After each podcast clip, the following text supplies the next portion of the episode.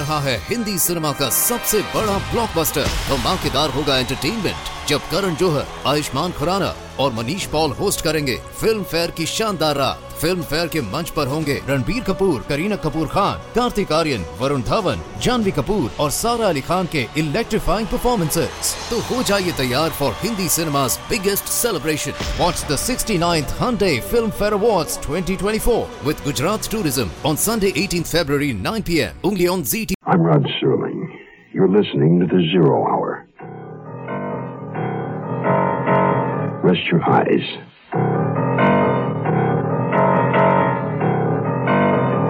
Exercise your imagination. This week, Tobias Wells' neo-Gothic tale of small-town terror. A die in the country. Starring Peter Marshall. Susan Strasberg. And Andrew Duggan.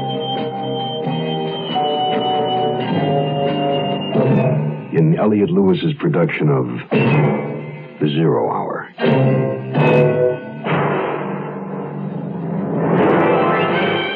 The Mutual Broadcasting System presents The Zero Hour. Sponsored in part by Quaker State Motor Oil and Beechnut Chewing Tobacco. This is the Zero Hour on Mutual Radio.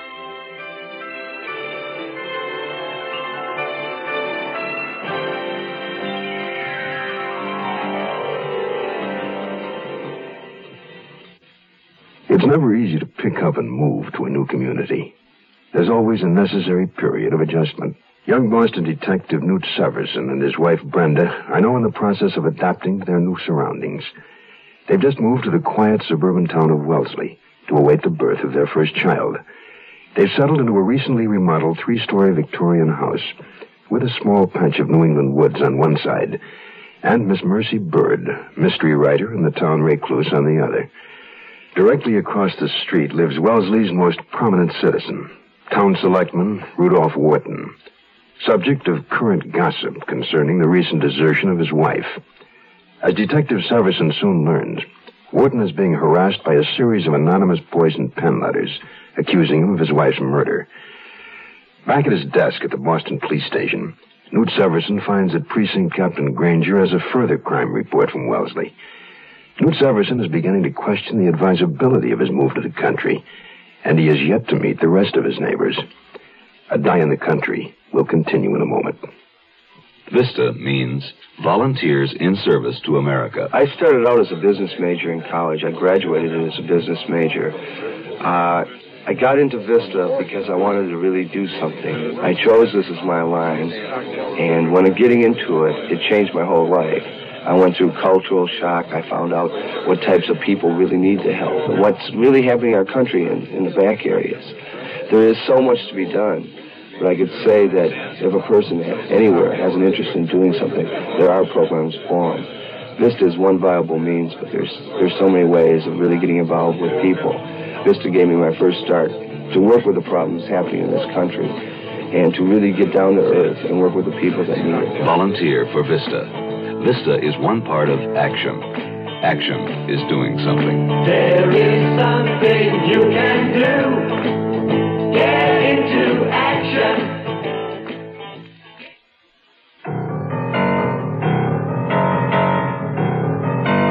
As if the threatening letter sent to Rudolph Wharton weren't enough.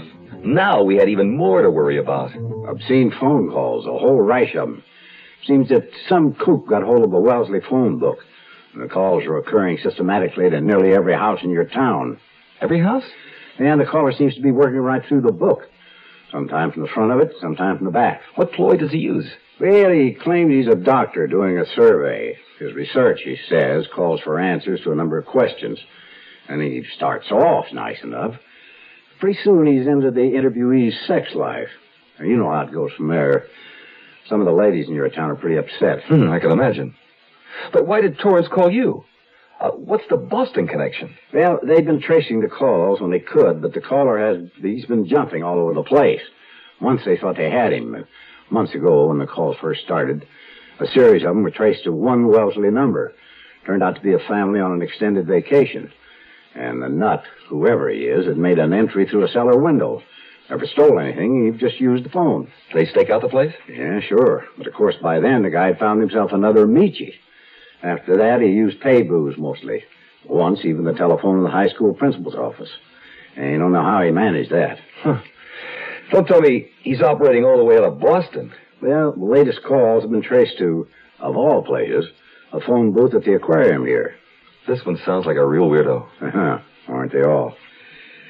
Torrance wants us to stake it out, and since you have a personal interest in the town, I thought you'd be the man to do it. Has he established any time pattern? Now, they call it never phones at night or on the weekend.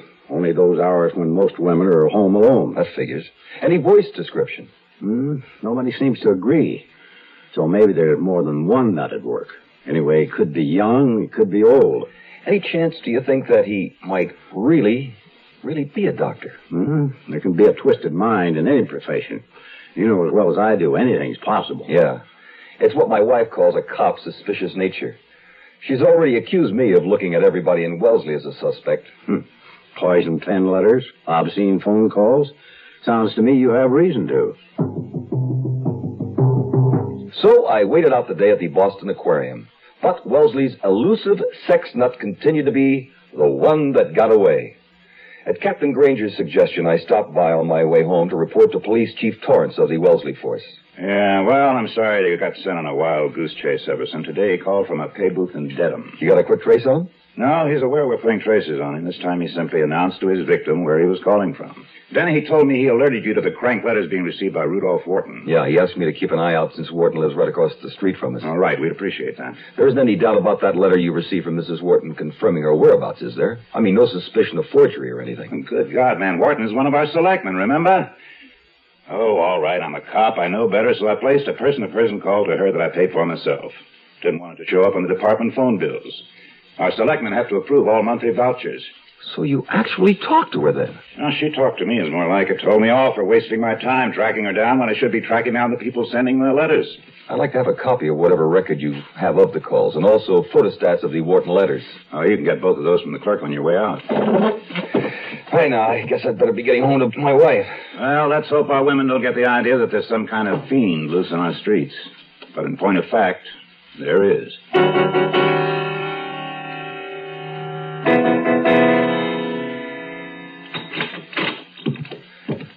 Me, honey. In the living room, Newt. Come on in and meet Mrs. Farley. The Farleys in the house catty corner across the street. I remembered Mrs. Parsons' rundown on them. Congenial couple with the two potential teenage delinquents. I walked in and saw a faded blonde in a red pantsuit sitting across the coffee table from Brenda. Gloria Farley, my husband, Newt. Pleased to meet you. Ah, I was just apologizing to your wife for not having come over sooner. I keep rather busy running a house with two children and holding down a job as well. I can understand that. I can't imagine it. Just the thought of a house with one baby and it scares me. In particular, I came to invite you and your wife to a party this Saturday evening. Our house. You'll meet my husband and a few friends. Oh, that sounds nice. It'll be our first evening out in Wellesley. Oh, then I'm glad I thought of it. Late but sincere, that's me. Thanks for asking us. It's just what we need, really. Good. It's nice to have new neighbors, especially compatible ones. After Gloria Farley had left while Brenda put the finishing touches on a meatloaf dinner, I was going to get busy on that homework I'd asked Chief Torrance for. But instead, it seemed Mine Hair was late for his dinner, and Brenda asked me to go make sure he wasn't out squirrel hunting again. Here, kitty, kitty, kitty. Come on, Mine Hair. Hey, hey, where are you, cat? If you're looking for your cat, I think I may have him. Is this one yours? He is. I didn't think he'd cross the street. My name's Severson. You're Mr. Wharton. Yes. and it's my fault. I, I like cats, and he's a beautiful animal. I lured him over. He's not used to all this freedom. We've been apartment dwellers in Boston. Uh, you're a detective, I understand. That's right. Well, our crime here is of a of the minor variety as a rule, and not much of it at that. That suits me. I get enough of it on the job. Care to come in for a drink? Oh, thanks, but I think my dinner's on the table. I'll have to take a rain check, if I may. Of course. Wharton gave Minehair one final stroke and handed him to me. And as he did, I was struck by a curious resemblance. There was a look about their eyes that seemed the same his and the cat's. I said goodnight and walked back across the street, running my hand thoughtfully across Minehair's glossy fur. I found myself wondering which look it had been that of our formerly docile house cat or the killer it had become. We're gonna take a lot of trips this season to places that you may have seen before. To stores. To school. Out to the swimming pool. To the dentist, to the market. We will take our car and park it. We're still taking a lot of car trips these days, but these days most of them are short trips. Unfortunately, short trips are tough on your car because it never gets the chance to really warm up enough to eliminate harmful deposits, things like rust, grit, and acid. They build up, and before you know it, they start doing lasting damage to your engine. Short trips call for the high quality protection of Quaker State Motor Oil. Quaker State is refined from 100% pure Pennsylvania grade crude oil, the world's choicest. Then it's fortified to protect your engine against deposits and keep your car running young. Now that you're taking more short trips than ever, it's nice to know you can find Quaker State more places than ever. Quaker State your car to keep it running young. We'll return to our story in a moment. Even if someone served them a slice of beef, they couldn't bite into it. Their teeth are too weak. I'm not talking about some people over in Africa or Asia. I'm talking about Americans. American children. It's tragic how many thousands of them are in this country whose teeth will literally rot in their mouths because they'll never receive basic dental care. They may not even own a toothbrush. What hurts is that it takes so very little for any one of us to help them. The same dollar, for instance, that buys you two packs of cigarettes can buy three American children the first toothbrushes they've ever owned. I'm Cliff Robertson. Won't you give up some cigarettes so some American children can have their first toothbrush? Send your dollar to Americans for Children's Relief, Box 5050, Stamford, Connecticut. Box 5050, Stamford, Connecticut. One dollar. And, of course, if you can afford more, give more.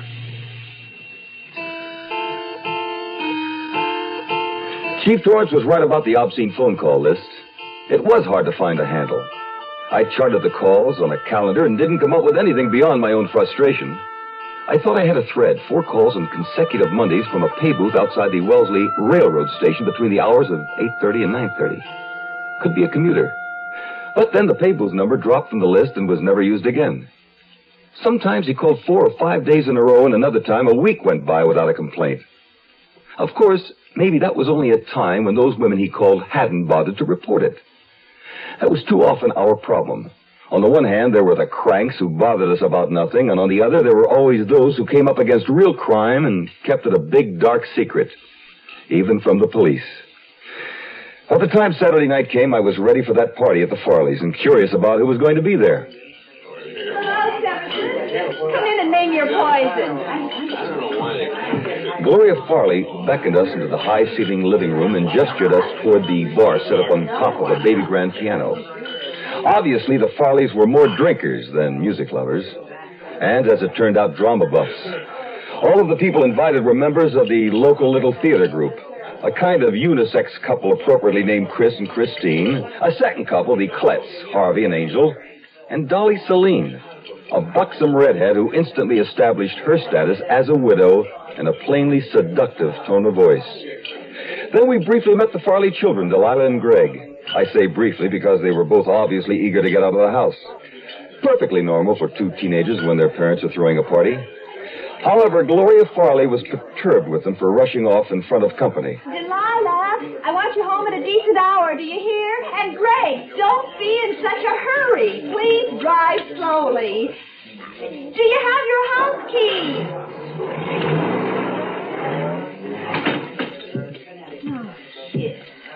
They never want to stay home anymore. Oh, here's Arlen, my husband.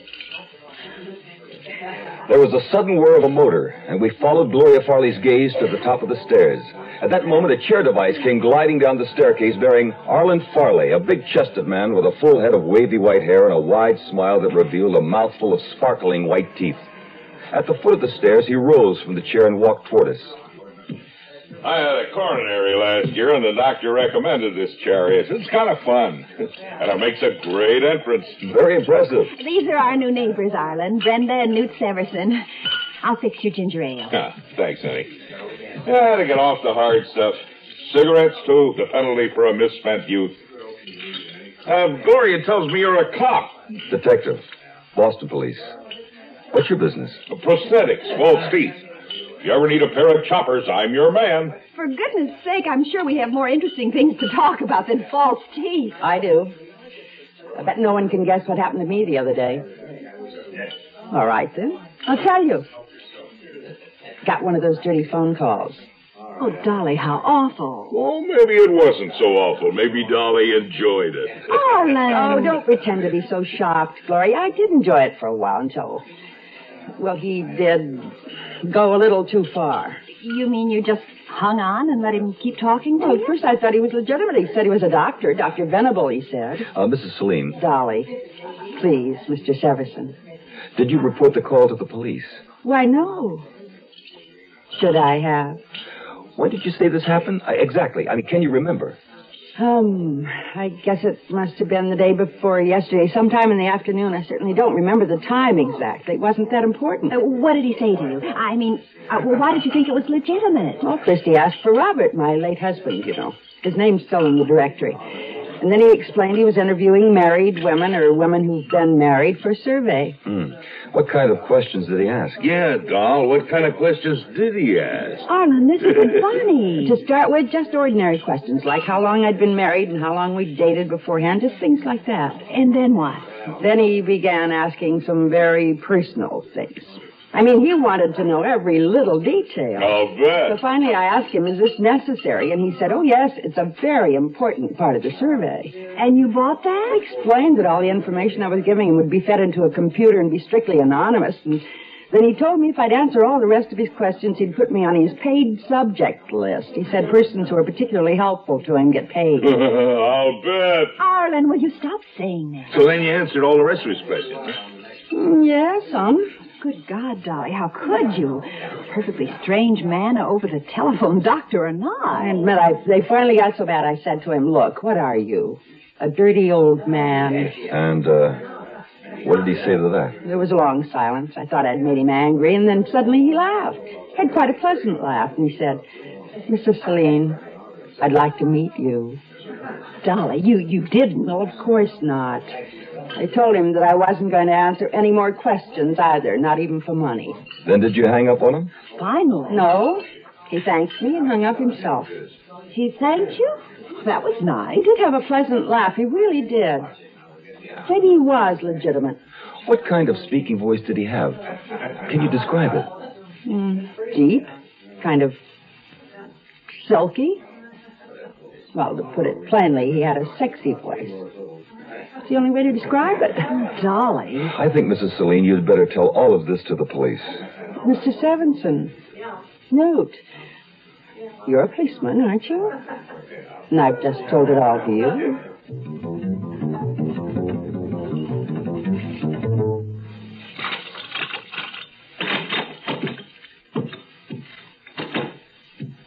Oh, what a dreadful woman. Uh, you mean Mrs. Celine? Just call me Dolly, you big, handsome policeman. Hey, you weren't jealous, were you? Oh, jealous of her? Imagine going on and on with that kind of telephone conversation. Honey, she's a widow without a man. She must be very lonely. Oh, she wasn't lonely tonight. You spent practically the entire evening with her. I wanted to find out all I could about the phone conversation. I'll bet. Come on, Brenda. What's gotten into you? You never act like this. Well, I've never had reason to before. Of course, I suppose I really shouldn't blame you. It can't be very exciting going to bed every night with an old sack of potatoes. Aha! So that's it. Oh, darling. I don't care how pregnant you get. You'll always look better to me than any voluptuous redhead. Oh, Newt. And you don't have to worry about Dolly Celine. She isn't my type, first of all, and I promise you I won't ever see or talk to her again.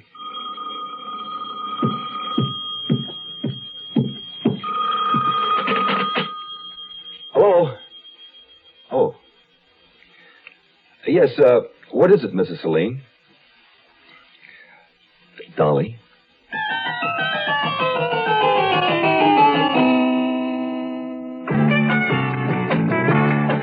You know, a man's world is small and getting smaller every day, but there are certain things you still do. You still say what you think, you still pay for the drinks, and beech nut's the tobacco you chew. Weird ideas taking hold, kids won't do what they're told. Who knows what this whole world's coming to? But you keep your face to the wind, you don't quit on a friend, and beech nut's the tobacco you chew. Seems like a man's world just isn't the same anymore, but some things you can still trust, like beech nut chewing tobacco. Beech nut just keeps on getting better. Beech nut's a lot moister these days, with more taste, less stems. Today's beech nut, fresher, longer lasting flavor. You ought to try it. Girls in bars, girls in pants, a man just don't stand a chance, but there's still ways to show 'em who's who. You treat your dogs with respect, you keep your traps oiled and checked, and beech nuts the tobacco you chew. The Zero Hour continues after this. Uh, this is John Bartholomew Tucker. Your body does a lot of talking. It tells you you're hungry. It lets you know you need water. It may warn you a stroke is on the way. These are some of stroke's warning signs. Sudden temporary weakness or numbness of the face, arm, or leg. Temporary difficulty or loss of speech. Sudden temporary dimness or loss of vision, particularly in one eye. An episode of double vision. Unexplained headaches. Temporary dizziness or unsteadiness. If you notice one or more of these signs, see your doctor. This year, over 200,000 Americans will die of stroke. Don't let one of them be you. Ask your Heart Association for further information about stroke and how to prevent it. Helping you to feel better and live better longer is just one of the services of your Heart Association. Give to your Heart Fund. It turned out all Dolly Celine wanted was more attention. The woman was lonely. Perfect prey for a telephone nut. She was also more frightened about the call than she acted at the party. She knew she had done a foolish thing, so again I referred her to the Wellesley Police Department, said a polite good night, and hung up. My attention at the moment was in full demand upstairs in my own bedroom. The next week or so passed more or less serenely at home, while my job provided all the excitement I wanted, and sometimes more than I asked for. When I got home tonight, I was really ready to put my feet up with a beer. But I didn't mind at all when I found company in the kitchen. It was Mercy Bird, and we hadn't seen much of her lately. Busy on a book, that's why. Nobody sees me when I'm writing. How's your cat, by the way?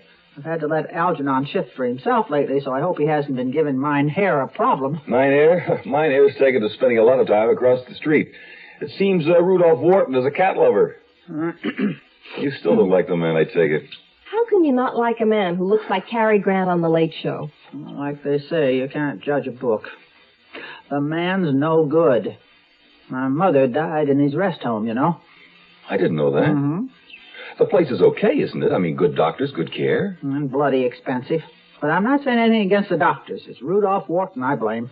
That doesn't seem fair. Well, you don't know the man like I do. You don't know what he did to his wife. What do you mean? What did he do to his wife? Well, she was a Mayhew, you know. There was Ernestine and her sister Eulalie, and their father, Clarence Mayhew, owned half this town in his day. You mean that's how Wharton acquired all his property? Exactly. By marrying Ernestine Mayhew. But there's nothing wrong with that. It's what happened to Ernestine Mayhew that I'm talking about. She was a gay, lively thing until she married that one. Then she changed. Changed? How? Well, she changed completely. She became quiet and somber. Quiet and somber as a grave.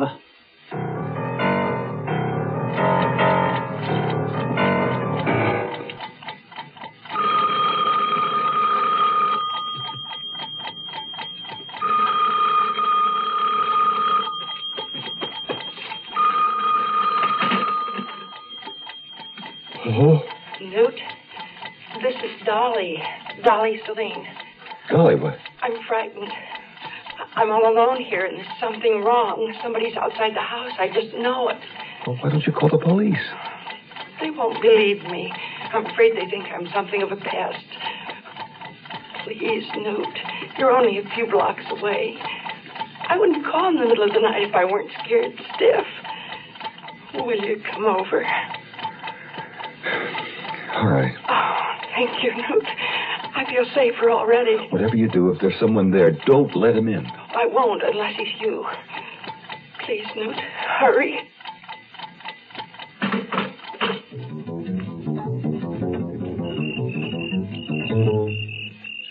The house looked completely dark. I thought maybe Dolly Celine had given up and gone to bed. But then I spied the shades of a colored TV, ghosts moving in a box through the living room window. I got out of my car and moved slowly up the walk, keeping a careful eye on the surrounding shrubbery.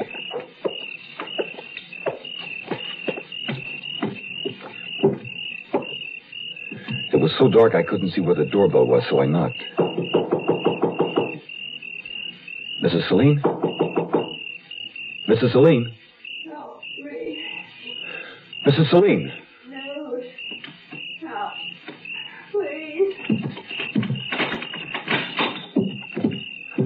Dolly? Dolly, I can't see you. Something moved on the floor. A sifting of shadows. I felt along the wall, found a switch, and flicked it. The hall light came on, and I saw her. Dolly Celine lying on the floor, dark splotches on her face and arms, bruises and blood. Blood redder than her hair. He came, Newt. The telephoner. He came.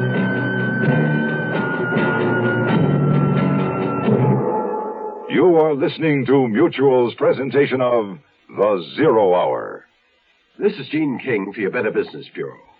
If you're planning a vacation by air, you know it's a good money saving idea to check with the airlines to see if you qualify for a special fare. You may be able to save yourself a sizable sum of money, but remember, you must comply exactly with the conditions or you'll be asked to pay the regular rate. Now, most airlines, for example, offer two youth fare plans. The cheapest is Youth Fare Standby. In this, you'll be the last of the passengers called and may not get on the flight.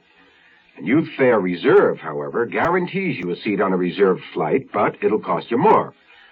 Discount fares are also offered on long distance travel, but remember there are conditions. For example, you may have to make reservations two weeks in advance, and for some, three months in advance. You must travel midweek only and return after seven to nine days. And no holiday or peak period traveling on this plan. A consumer tip from your Better Business Bureau. Young guy may be, but still I'm a man. Just turned 18, and I'll do what I can to find me a place where I can be me. Get ready for life,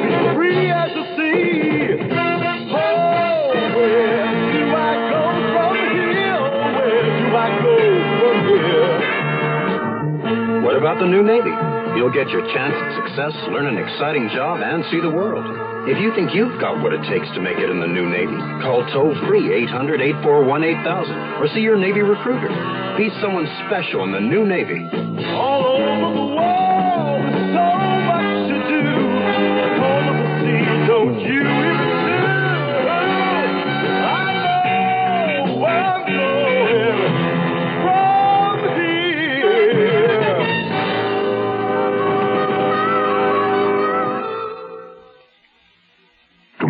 this time, rest your eyes and listen here to this week's continuing study in suspense A Die in the Country. I'm Rod Serling, and this is The Zero Hour. Today's episode brought to you in part by Quaker State Motor Oil and Beechnut Chewing Tobacco. This is the Zero Hour on Mutual Radio.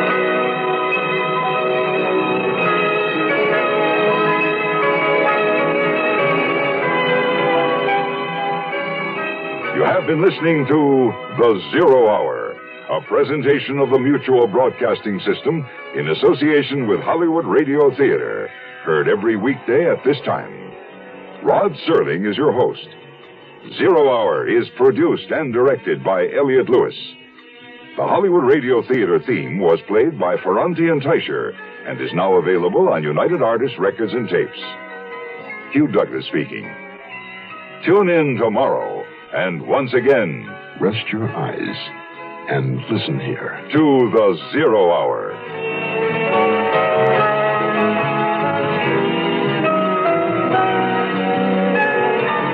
This is the Mutual Radio Network.